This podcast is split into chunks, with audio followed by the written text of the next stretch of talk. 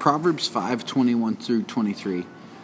For a man's ways are before the eyes of the Lord, and he ponders all of his paths. The iniquities of the wicked ensnare him, and he is held fast in the cords of his sin. He dies for lack of discipline, and because of his great folly, he is led astray. Have you ever seen someone doing something incredibly stupid? I mean, you're just sitting back and watching them, and you know what they're doing is not going to end well. One time I saw my son use his snow globe as a hammer. Guess what? It did not end well.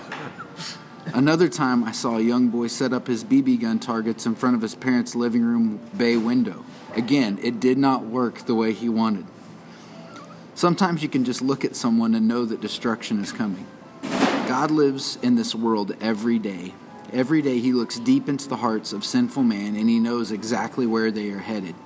He is patient and he is gracious, but sooner or later, all of that lack of judgment and all those sinful ways of living catch up with the man, and destruction comes. He gets caught in his own sin, ensnared in his own wickedness.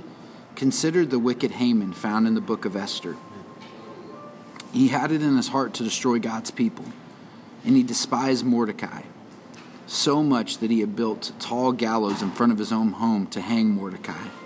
But Haman's pride and his wicked intentions did not go unnoticed by God.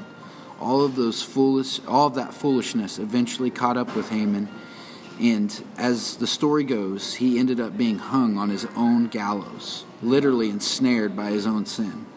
This is what Solomon is talking about in this proverb. Sin always finds a way to destroy the sinner. Therefore, flee from sin while you have the chance. Amen. Are you done? Mm-hmm.